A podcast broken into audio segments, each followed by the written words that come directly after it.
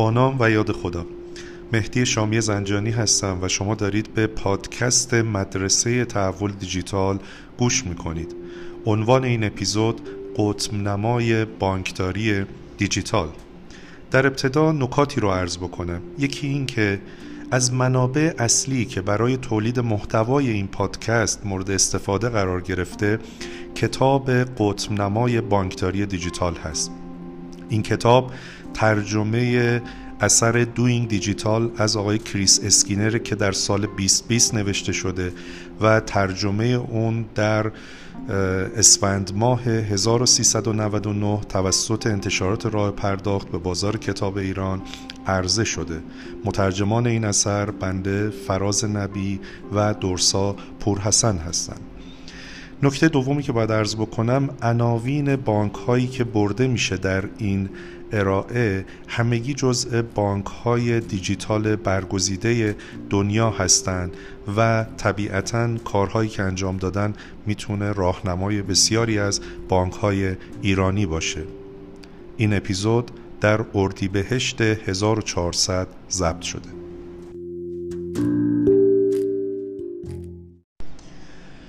مین هوا مدیر استراتژی CMB بانک مطرح دیجیتال چینی میگه اگر سراغ تحول بریم ممکنه زنده بمونیم. اما بدون تحول حتما خواهیم مرد. کارن انگوی مدیر بازاریابی استراتژیک و ارتباطات بانک دی بی اس میگه مدیرعامل رئیس هیئت مدیره قبلی آماده و خواهان تحول بودند. اونا فقط نمی‌دونستن چگونه باید متحول شن. اینکه بیایم بگیم متحول بشیم کار آسونیه اما تحول چه چیزی؟ کجا؟ چگونه؟ لوی گشنر مدیرعامل سابق آی بی ام استعاره جالبی رو به کار می‌بره که البته کتابی هم به همین نام داره استعاره برای تحول سازمان های بزرگ تحت عنوان برقص در آوردن فیل ها و عملا با این استعاره به ما میفهمونه که چقدر کار تحول توی سازمان های بزرگ می‌تونه کار چالش برانگیز و دشواری باشه. اما آیا صنعت بانکداری لحظه کداک و لحظه نوکیا داره؟ Kodak moment and Nokia moment. یعنی لحظه ای که شرکت هایی با چالش های نوآوری مواجه میشن و توش شکست می‌خورن و عملا از قافله رقابت در دنیای دیجیتال جا میمونن.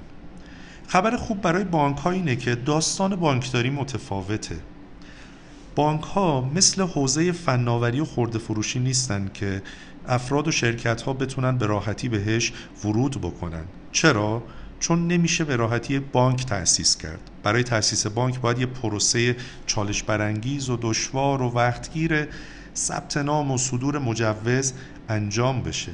البته این معنیش این نیستش که بانک ها تو دنیای دیجیتال توی سیف سایت هستن. بلکه به نظر میاد توسط رقبای خودشون توی صنعتی که دارن فعالیت می‌کنن به چالش کشیده خواهند شد.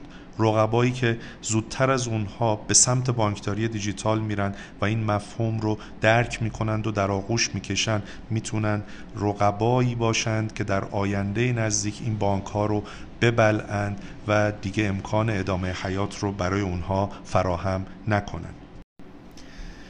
یکی از چالش های مهم بانکداری دیجیتال یا به تعبیر دیگه تحول دیجیتال در بانکداری توی این روزها داشتن یک تعریف درست از این مفهومه. خیلی از مدیران بانک ها هستن تو سر تا سر دنیا که درک نادرستی از این حوزه دارن و بانکداری دیجیتال رو به عنوان یک کانال یا یک خدمت در نظر می‌گیرن. بعضی هم هستن چون فکر می‌کنن یک اپلیکیشن موبایل دارن دیگه عملا مرزهای بانکداری دیجیتال رو در نوردیدن. در صورتی که تحول دیجیتال تو بانک ها مستلزم اینه که تمام بخش های اصلی بانک دچار تغییر بشن شاید یکی از موضوعاتی که خیلی با بانکداری دیجیتال اشتباه گرفته میشه بانکداری الکترونیکی یا بانکداری اینترنتیه. بانکداری الکترونیکی و بانکداری اینترنتی برای ما یک کانال ارائه خدمته. در کنار سایر کانال هایی که داریم مثل یک شعبه. اما بانکداری دیجیتال بازنگری توی همه ابعاد بانک با محوریت فناوری های تحول آفرینه و اگه این مسیر رو ما بخوایم طی بکنیم نیازمند اینیم که مدل کسب و کار و ساختار سازمانی بانک ها رو بازآفرینی بکنیم. چون مدل کسب و کار فعلی بانک بر اساس توزیع فیزیکی طراحی شده. در صورت که ما امروز به سمت توزیع دیجیتال حرکت کردیم. ما نیاز به یک مدل کسب و کاری جدید داریم. به سازماندهی و تفکر جدید نیاز داریم. ما توی بانک به فرهنگ جدید و طراحی جدید نیاز داریم و اینها رو ما نمی‌تونیم به صرف انجام چند پروژه محدود به سرمنزل مقصود برسونیم. حالا اگر به سمت بانکداری دیجیتال یا تحول دیجیتال تو حوزه بانکداری بخوایم حرکت کنیم باید روی ابعادی متمرکز باشیم. توی این پادکست من قصد دارم در خصوص شش بعد عمده بانکداری دیجیتال با شما صحبت بکنم. فناوری، مشتری، مدل کسب و کار، رهبری، کارکنان، شراکت و اکوسیستم ابعادی هستند که در ادامه بیشتر در خصوصشون مطلب ارائه خواهم کرد. اگر اجازه بدید با اولین بود یعنی فناوری آغاز بکنم و در ابتدا برم سراغ ویژگی های خدمات مالی فناوری محور در دنیای امروز و در عصر دیجیتال. ویژگی اول دسترسی در هر زمان و هر مکانه و ما عدم دسترسی حتی به صورت مقطعی رو تحمل نمی کنیم.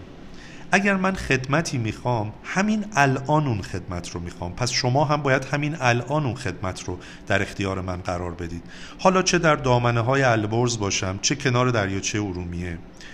هر گونه مانع در دسترسی به خدمات می‌تونه دلیلی رو به من بده به عنوان مشتری بانک که به سمت یک ارائه دهنده دیگه خدمات بانکی حرکت بکنه. ویژگی مهم بعدی در همامیزیه. من دوست ندارم دائما به پول بانک فکر کنم بلکه دوست دارم بانکداری بیاد با سبک زندگی من هماهنگ بشه و از شیوه زندگی من پشتیبانی بکنه. بانکداری که گاهی وقتا صفت frictionless یا بانکداری بدون اصطکاک رو روش می‌گذارن. هرگاه که من به پولم فکر می‌کنم حتما دلیلش این بوده که دستگاهی device ی گوشی تلفن همراهی به من اطلاع دادن که باید به چیزی فکر بکنم. در غیر این صورت بانکه که باید به دغدغه های من فکر بکنه و من باید به کارهای خودم برسم. ویژگی بعدی بحث شخصی سازی یا پرسونالیزیشنه. من جز موردی که حسابم خالیه نباید نگران پول و اقساط و بقیه موارد باشم. تازه اگر حسابم خالیه نیایید به من بگید حسابت خالیه فقط.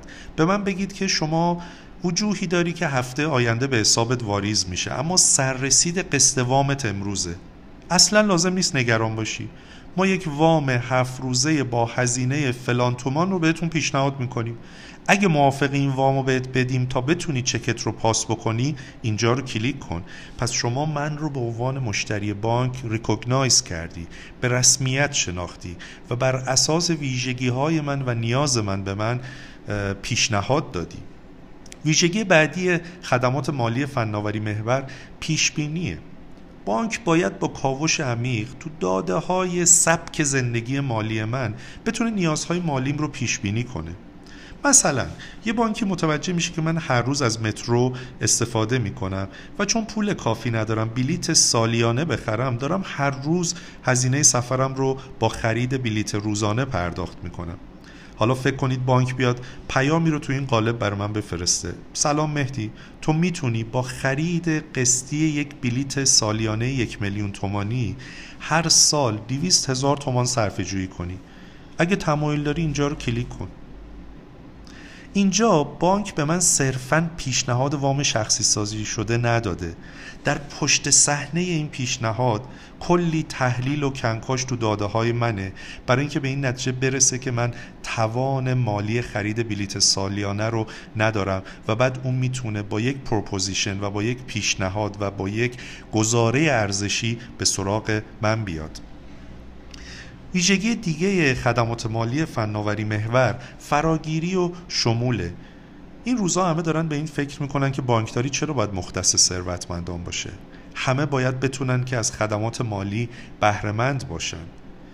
و افراد دارای ویژگی خاص هم همینجور. مشتریانی که ما شاید قبلا اونها رو نادیده گرفتیم. مثلا کودکانی که دانش مالی کمتری دارن یا سالمندانی که آسیب پذیری مالی دارن.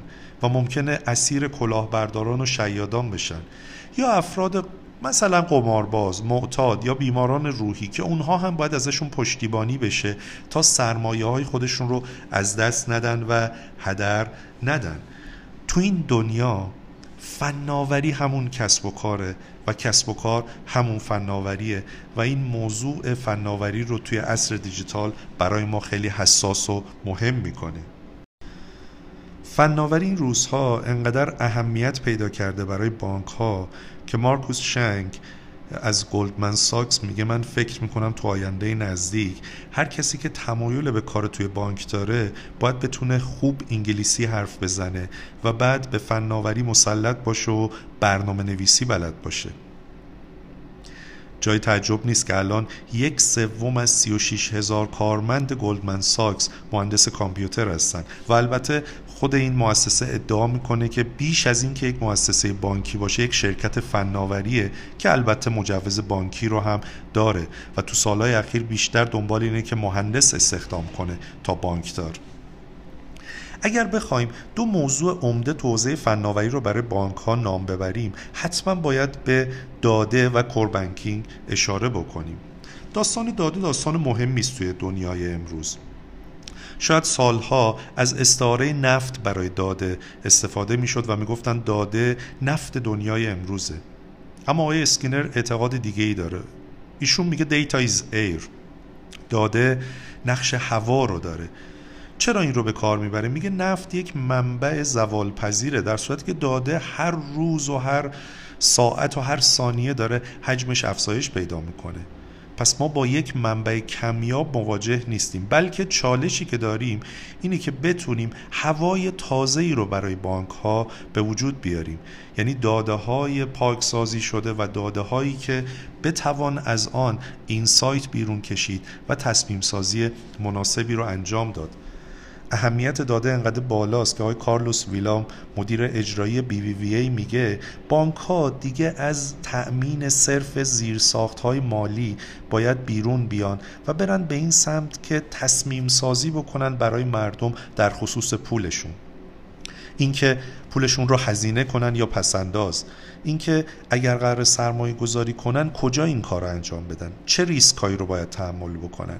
و اینها مواردی است که می‌تونه توی گزاره ارزش این روز بانک ها خودش رو نشون بده. مسئله بعدی که باید بهش اشاره بکنیم این که به نظر میاد یکی از کلیدهای بقا توی ده سال آینده برای بانک ها استفاده مناسب از داده است. چون بانک ها به نظر میاد توی داده خوب عمل نکردن و این موضوعی که آقای اسکینر هم بهش اشاره می‌کنه. و اگه قرار باشه که توی این دنیای ده سال آینده باقی بمونن باید قابلیت های تحلیلگری داده و هوش مصنوعی خودشون رو افزایش بدن تا بهتر بتونن بر اساس داده برای مشتریان خودشون خلق ارزش کنن.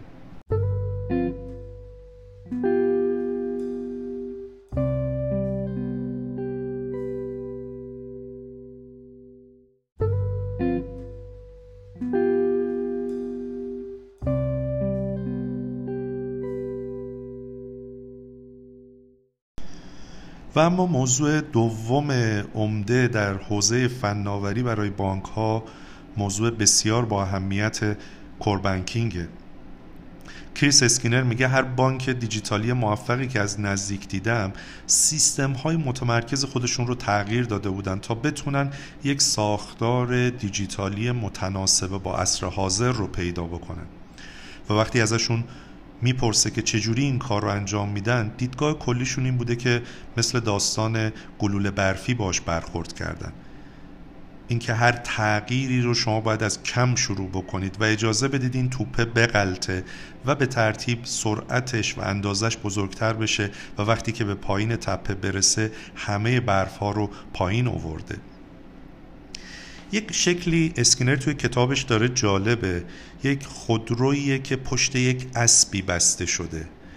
تعبیر جالبی رو به کار می‌بره. میگه ما فناوری های جدیدی که می‌خوایم بیاریم توی بانک ها مثل اون داستان خودروه هستن و کور ما و سیستم متمرکز ما مثل اون اسب است. خب ما یه خودرویی رو پشت یه اسبی بستیم که امکانات محدودی داره. در چون خودرو نمی‌تونه سرعت بگیره و نمی‌تونه با الزامات این اصر رفتار بکنه. میگه جاده های ما هنوز جاده های مناسب برای اون اسب زیر ساخت های ما زیر ساخت های متناسب با اون اسب است. در صورتی که انتظار داریم از اون خودروه ولیو تولید بکنیم و ارزش ایجاد بکنیم. یه تعبیر جالب دیگه ای که ایشون برای کوربنکینگ به کار می‌بره میگه کوربنکینگ بسیاری از بانک ها مثل یک بمب ساعتی ده سال است. چون خیلی از بانک ها فکر می‌کنن با میدلوی رو میان افزار می‌تونن دقدقه تغییر کور رو دور بزنن. و به همین دلیل که پیش بینی می‌کنه تو ده سال آینده خیلی از بانک ها به دلیل عدم تغییر core banking خودشون دچار چالش جدی خواهند شد و حتی ممکنه که نابود بشه یک مثال جالب دیگه ای که زده میشه توسط آقای اسکینر برای اینکه اهمیت تغییر core رو متوجه بشیم فاجعه پل موراندیه که پیامد ساختارهای legacy یا موروسی هست داستان پل موراندی چی بود؟ توی تابستون 2018 یه فاجعه توی شهر جنوای ایتالیا رخ داد که 43 نفر جون خودشون رو از دست دادن بعد اون واقع خیلی صحبت شد که چرا یه همچین اتفاقی افتاد. اما داستان چی بود؟ داستان این بود که پلی وجود داشت اونجا که توی سال 1960 ساخته شده بود. یک شاهراه حیاتی برای اینکه شمال ایتالیا رو به فرانسه متصل کنه. خب این پل یکی از شلوغترین پلای این کشور بود که روزانه حجم بار و گردشگر زیادی رو وارد و خارج می‌کرد به اون منطقه. اما خیلی از مهندسا گفته بودن که فناوری که تو ساخت این پل به کار رفته به نحو مرگاوری ناقصه و 20 سال پس از افتتاح یعنی 1980 پل نیاز به نوسازی داشت. اما این کار رو انجام ندادن. به این دلیل که فکر می‌کردن ترافیک منطقه دچار اختلال میشه چالش به وجود میاد و از یه طرفی ریسک نوسازی برای شرکتی که این کار رو انجام داده بود بالا بود چون سود بسیار زیادی رو ممکن بود از دست بده. به قول آقای اسکینر مشکلات شناسایی شده بودند اما توان تصمیم گیری وجود نداشت. و این همون چیزیه که ما امروز تو ساختارهای موروسی خیلی از بانک ها می‌بینیم. تفره رفتن از گرفتن تصمیم بزرگ. اگر زمانی به محرکی برای تغییر کور خودتون نیاز داشتید می‌تونید به واقع و فاجعه ریزش پل موراندی فکر بعد دوم از ابعاد عمده بانکداری دیجیتال یا تحول دیجیتال توی بانکداری بعد مشتری است اسکینر اعتقاد داره که خیلی از بانک ها مشتری محور طراحی نشدن و بیشتر متمرکز بر محصول هستند و البته جای مناسبی که می‌تونه تحول دیجیتال و بانکداری دیجیتال شروع بشه تمرکز بر خلق ارزش در دنیای دیجیتال برای مشتری هست.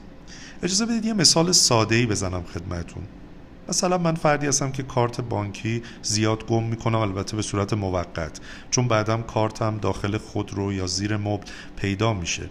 حالا اگر این کارت کارت مهمی باشه ممکنه من شک بکنم که این کارت نکنه داخل کوچه و خیابون گم شده باشه و بلافاصله میرم سراغ این که اون کارت رو توی اولین فرصت بسوزونم. اما فکر کنید شما قابلیتی داشته باشید که کارتتون رو برای مدتی غیر فعال بکنید و تو حالت خاموش قرار بدید و آفش بکنید اصطلاحا.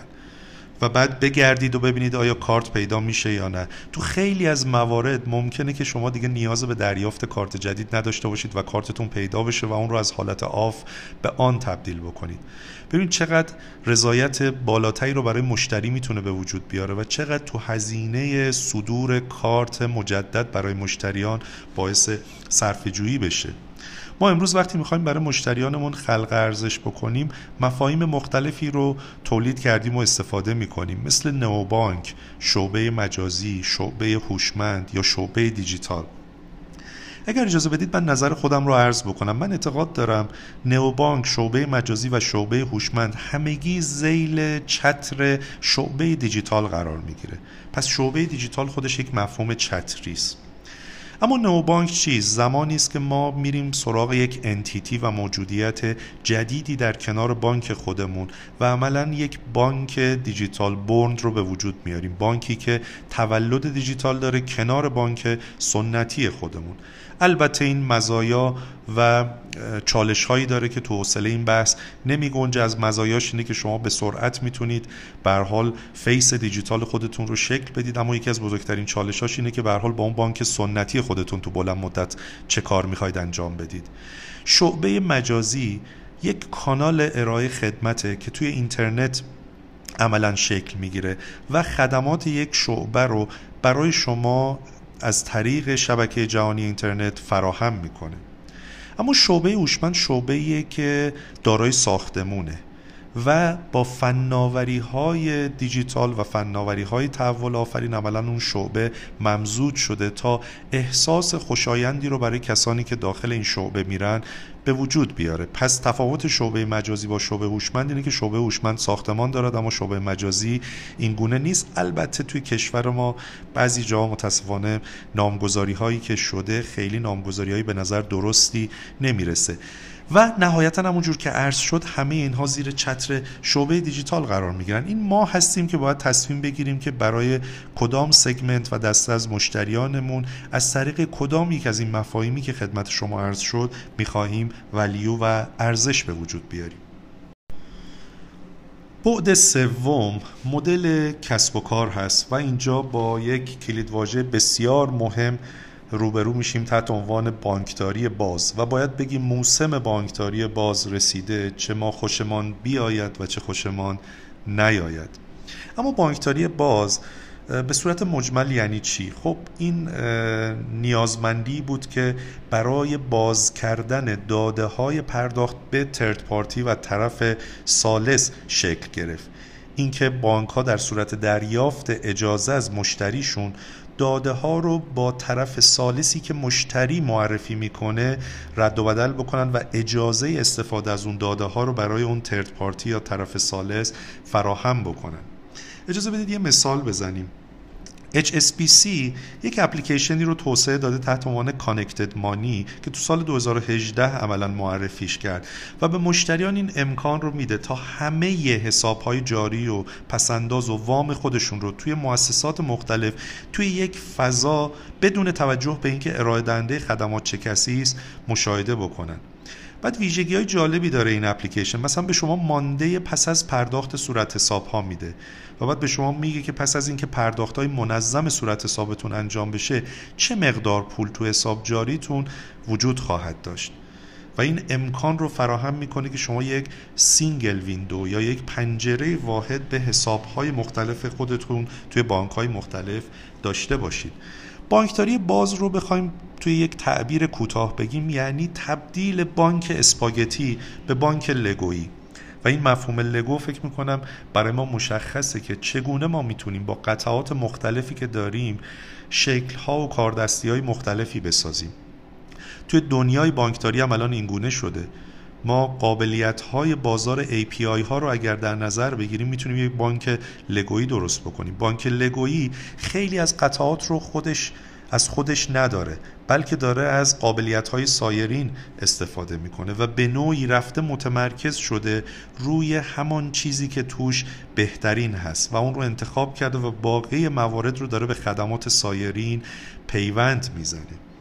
به نظر میاد اگر به دنیای پلتفرم اعتقاد داریم و به دنیای بهرهگیری از داده اعتقاد داریم بانک های ما باید بتونن پلتفرم خودشون رو متصل بکنن به سایر پلتفرم ها و این امکان رو فراهم بکنن که اپلیکیشن های مختلف برای بهرهگیری از خدمات مالی توسط افراد مختلف تو سرتاسر سر دنیا توسعه پیدا کنه.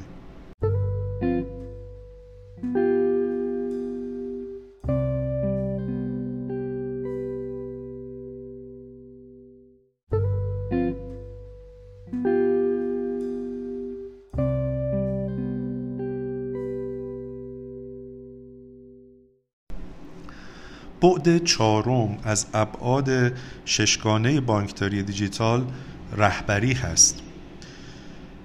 اجازه بدید نقل قولی از مدیر ارشد مالی بانک دی بی اس داشته باشم. میگه همه چیز از بالا شروع میشه. هیچ کدوم از کارهایی که انجام میدیم بدون تایید هیئت مدیره و همه تیم مدیریت ممکن نیست. شما بدون پشتیبانی مدیران ارشد نمی‌تونید فشار ناشی از حجم بالای تجربه گری ها رو تحمل بکنید و بتونید تغییرات فرهنگی لازم توی سازمان خودتون رو به وجود بیارید. آقای ویلا مدیر اجرایی بی وی وی ای میگه تحول دیجیتال به فرمان و پشتیبانی و پای کار بودن هیئت مدیره نیاز داره. میگه اگه به باز سازماندهی بانک ما نگاه کنید متوجه میشید که ما نیمی از تیم رهبریمون رو تغییر دادیم. خب این امر جرأت زیادی رو از سمت هیئت مدیره میطلبید چون اونا معتقد بودن که ما می‌خوایم یه تحولی رو انجام بدیم و چون به اندازه کافی در اون سریع پیش نمیریم پس باید افرادی رو جایگزین کنیم و همه موتورها رو روشن بکنیم تا بتونیم به اون هدفی که داریم برسیم. توی قسمت رهبری اهمیت تدوین استراتژی ها و برنامه های عملیاتی درست حوزه تحول دیجیتال خیلی به حال نقش کلیدی داره توی موفقیت بانکداری دیجیتال. و برای اینکه بتونیم به این مهم دست پیدا بکنیم باید توسعه تفکر دیجیتال رو توی لایه های ارشد بانک به طور جدی دنبال بکنیم. چرا این موضوع خیلی اهمیت داره؟ به این دلیل که تیم های مدیریت و رهبری خیلی از بانک ها بیشتر توی امور مالی خبرن و تجربه مشخصی تو حوزه فناوری ندارن. خب این افراد چگونه می‌تونن سوالهای اساسی که ما تو حوزه تغییر کور به کارگیری هوش مصنوعی یا مثلا بلاکچین داریم رو پاسخ بدن؟ و اگه دنبال این هستیم که فرهنگ خودمون ساختار خودمون و سازمان خودمون رو و بانک خودمون رو از آنالوگ به دیجیتال تبدیل بکنیم سوال مهم اینه که آیا رهبران آنالوگ دارن بانک رو هدایت می‌کنن یا رهبران دیجیتال؟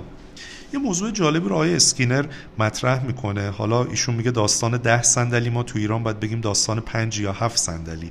منظور صندلی های هیئت مدیره هست. چون میگه من بررسی کردم بانک هایی که تونستن تو حوزه دیجیتالی شدن موفق باشن نسبت قابل توجهی از seat ها و صندلی های هیئت مدیرهشون رو افراد دیجیتال تشکیل دادن. آیا توی بانک های ما هم این گونه است؟ اگر این گونه نیست تفکر بانکداری دیجیتال و تحول دیجیتال چگونه داخل هیئت مدیره قراره پیگیری بشه و insight و بینش کافی برای رفتن به این سمت توی بانک ها به وجود بیاد. موضوع دیگه ای که تو حوزه رهبری باید بهش دقت بکنیم داستان میانه منجمد بانک هاست میانه یخزده. این میانه یخزده منظورمون مدیران میانی هستند که شاید بیشترین ترس رو نسبت به تغییر تو دیجیتالی شدن دارن. چون فکر می‌کنن که دیجیتالی شدن به معنی از دست دادن شغل و موقعیتشونه. به حال اونا به اندازه مدیران ارشد دستشون بند نیست و عملا مدیران عملیاتی هم نیستن که هنوز به جای خاصی نرسیده باشند و خیلی استرس از دست دادن پست خودشون رو نداشته باشند اگر با میانه یخزده روبرو میشید باید بدونید که اونها باید توجیه بشن. و باید به سمتی اونها رو ببرید که بتونن روی اسکیل بشن باز مهارت آموزی داشته باشن. اگرچه گروهی از این افراد هم طبیعتا با دیجیتالی شدن شغل خودشون رو از دست خواهند داد. اگر تو حوزه رهبری بخوایم یک آزمون درست داشته باشیم که ببینیم آیا به درستی داریم تحول دیجیتال رو پیش می‌بریم یا نه اینه که نگاه کنیم ببینیم آیا تیم مدیریتی بانک خودش درگیر بانکداری دیجیتال و تحول دیجیتال هست یا اون رو به اندازه یک پروژه و کارکرد و بودجه خاص کوچیک کرده و به شخص خاصی اون رو تفویض کرده و خودش رو درگیر این داستان نکرده. آیا مسئولیت اصلی با مدیر عامله آیا گزارش های حوزه بانکداری دیجیتال و تحول دیجیتال مستقیما به مدیر عامل داده میشه یا موضوع تفویض شده است؟ هر بانکی که داستان تحول دیجیتال خودش رو تفویض بکنه به احتمال زیاد تو این مسیر ناکام خواهد بود. و اتفاقا بانک های موفقن که یک تیم رهبری دارن که به موضوع علاقمنده و فراتر از یک افزونه داستان دیجیتال رو علت وجودی بانک آینده خودش می‌دونه. بعد پنجم کارکنان هستند موضوع بسیار مهم در تحول دیجیتال. چند موضوع عمده تو این حوزه داریم. یکی بحث reskilling یا باز مهارت آموزی کارکنان بانک ها برای عصر دیجیتال. ما نمی‌تونیم با مهارت های عصر صنعتی در عصر دیجیتال رقابت بکنیم و سوالی که باید بپرسیم اینه که آیا مهارت های ما می‌تونه بهمون کمک بکنه که در این عصر رقابت بکنیم و باقی بمونیم؟ بحث بعدی مهمی که بانک ها باش مواجه هستن داستان جذب و نگهداشت استعدادهای دیجیتال توی بانکه. وقتی شما به یک جنگی دارید میرید حتما نیاز دارید افسرانی داشته باشید زبده که تو این جنگ بهتون کمک بکنن تو حوزه های مختلف و با تخصص های مختلف دیجیتال. چقدر نظام بانکی ما چقدر سیستم های ما قابلیت جذب درست و سریع رو برای ما فراهم می‌کنه. آیا ما در رقابت با شرکت هایی که بیرون از صنعت بانکی هستن تو حوزه تکنولوژی تو حوزه خورده فروشی دیجیتال آیا ما می‌تونیم استعدادها رو از چنگ اونها برباییم؟ آیا توی رقابت با اونها استعدادها ما رو انتخاب می‌کنن یا اونها رو؟ اینا مواردیه که طبیعتا نیاز به برنامه ریزی و تمرکز توی بانک ها داره. و موضوع بسیار مهمی تحت عنوان employee experience یا تجربه کارکنان در عصر دیجیتال که منبع جدید کسب مزیت رقابتی برای بانک ها می‌تونه باشه. به هر حال وقتی ما صحبت از تحول دیجیتال و بانکداری دیجیتال می‌کنیم فقط نباید به مشتری بیرونی نگاه کنیم. بلکه ما مشتریان داخلی هم داریم یعنی کارکنانمون که طبیعتا اونها باید از مزایای عصر دیجیتال بهرهمند باشن و بتونن بهرهوری بالاتر و نوآوری بالاتری رو از خودشون نشون بدن. دغدغه بعدی جلب مشارکت مشتاقانه کارکنان توی مسیر تحوله. بحث engagement چالش بزرگی است. ما نمی‌تونیم خودمون به تنهایی داخل هیئت مدیره و مدیران ارشد یک بانکی رو متحول کنیم. ما نیاز داریم که بدنه بانک با تحول همراهی داشته باشه که مستلزم اینه که ما درگیر تکنیک های engagement بشیم و بتونیم توی بلند مدت مشارکت بهتری رو از سمت کارکنان جلب بکنیم. و البته توی این مسیر رویکردهایی مثل اینکه اگر به این برنامه ملحق نمیشید اینجا رو ترک بکنید طبیعتا حرف درستی نخواهد بود. و بانک هایی که توی دنیا موفق بودن تو حوزه تحول دیجیتال اینها سعی کردن افرادشون رو همراه خودشون بکنن و کمک کردن اونها مهارت های جدید رو آموزش ببینن تا بتونن شغل جدیدی در دنیای جدید در بانک داشته باشن.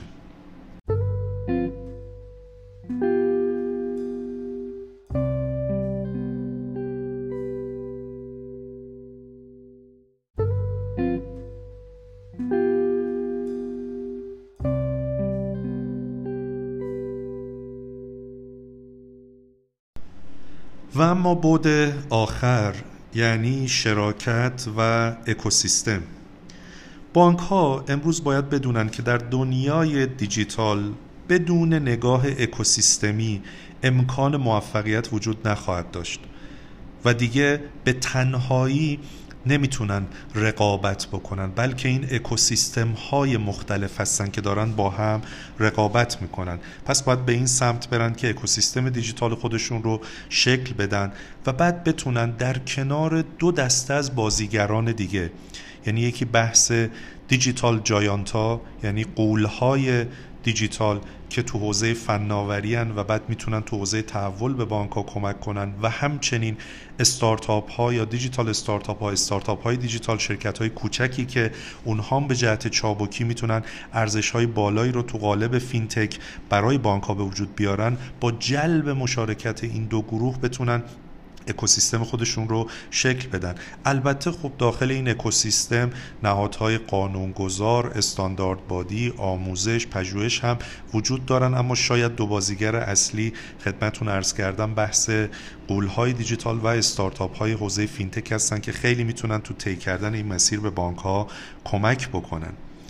و این رو باید بدونیم که وقتی ما صحبت از بحث اکوسیستم می‌کنیم گفتنش آسونه. اما اجراش کار دشواری است. توی کشورمون هم نمونه‌هایی که می‌بینیم شاید روی کاغذ سعی کردن طراحی‌هایی رو داشته باشن. اما کمتر تونستن تو میدان عمل نتیجه واقعی رو روی میز بگذارن. چرا؟ چون شراکت هرگز آسون نیست. و ما باید به این سمت بریم که فرهنگ خودمون رو به شرکت های حوزه فناوری و استارتاپ ها نزدیکتر کنیم تا بتونیم همکاری خوبی باشون داشته باشیم.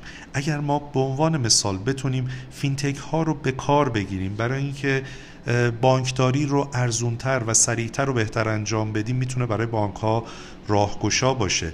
یک عدد خدمت شما عرض بکنم KPMG توی سال 2018 میگه حدود 110 میلیارد دلار تو شرکت های فینتک سرمایه گذاری شده که این عدد دو برابر 2017 یعنی سال قبلشه. و این نشون میده که چقدر موضوع سرمایه گذاری روی فینتک ها می‌تونه موضوع با اهمیتی باشه. اما همونجور که عرض کردم شکاف فرهنگی بین جامعه بانکداری و فناوری وجود داره که باید سعی بکنن این شکاف رو کمتر بکنن.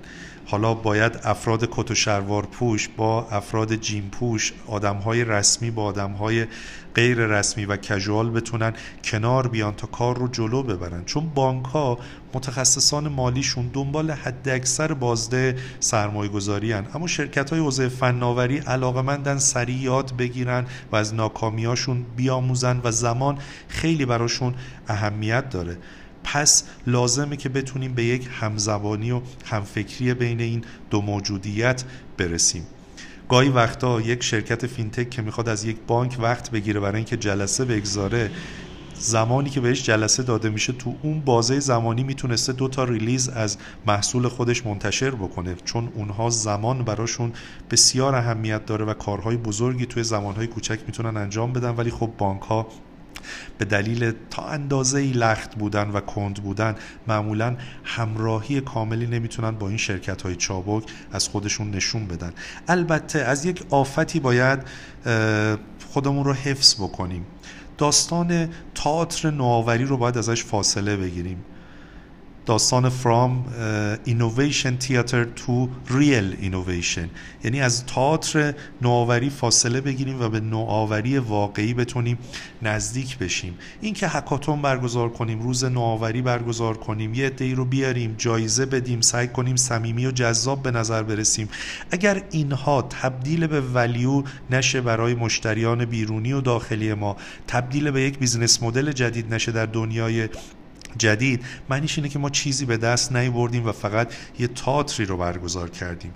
گرچه بماند نوآوری تو خیلی از بانک های ما وارد میشه اما جان سالم به در نمی‌بره. چون تعبیری که آقای اسکینر داره تعبیر جالبی است. میگه نوآوری مثل یه ویروسه که وقتی وارد بانک ها میشه اونها رو به چالش می‌کشه و بعد مثل هر ویروسی گلوبول های سفید داخل بانک متحد میشن تا اون رو از بین ببرن. پس باید تلاش بکنیم که به نوآوری واقعی که می‌تونه ارزش خلق بکنه برای ما بیشتر نزدیک بشیم. خب ما شش بعد اصلی بانکداری دیجیتال یا تحول دیجیتال توی بانکداری رو بررسی کردیم. به عنوان یکی دو نکته تکمیلی خدمتتون ارز بکنم که فراموش نکنیم تحول دیجیتال و بانکداری دیجیتال یک روزه اتفاق نمیافته و زمان پایانی هم نداره و ما هرگز به پایان تحول دیجیتال نمی‌رسیم. همونطور که به پایان تعالی نمی‌رسیم. ما هیچ بانک و شرکتی رو نداریم که بگیم تو حوزه تعالی من به پایان خط رسیدم و دیگه کاری برای انجام دادن ندارم فقط کافیه برگردیم دو دهه گذشته رو بررسی کنیم. ما توی یه سفری هستیم که تو مقاطع مختلف اختزاعات متفاوتی داره. 20 سال پیش همه داشتیم در مورد باگ سال 2000 صحبت می‌کردیم. ده سال پیش تازه موارد مربوط به فناوری های داده و هوش مصنوعی سر و کلشون پیدا شده بود و امروز بانک ها درگیر یادگیری ماشین و بلاکچین و مباحث حوزه رمز ارزها و موارد این چنینی هستن. احتمالا ده سال دیگه هم داریم در مورد رایانش کوانتومی صحبت می‌کنیم. طبیعتا فناوری و صنعت متوقف نمیشن. اونا به پیشرفت و تغییر ادامه میدن و به همین دلیله که تحول دیجیتال هم هرگز متوقف نخواهد شد و ما وارد یک endless جرنی یک سفر بیپایان دیجیتالی شدن باید بشیم که بتونیم هر روز قدمی بیشتر در راستای ساخت بانکی در تراز اصر دیجیتال برداریم.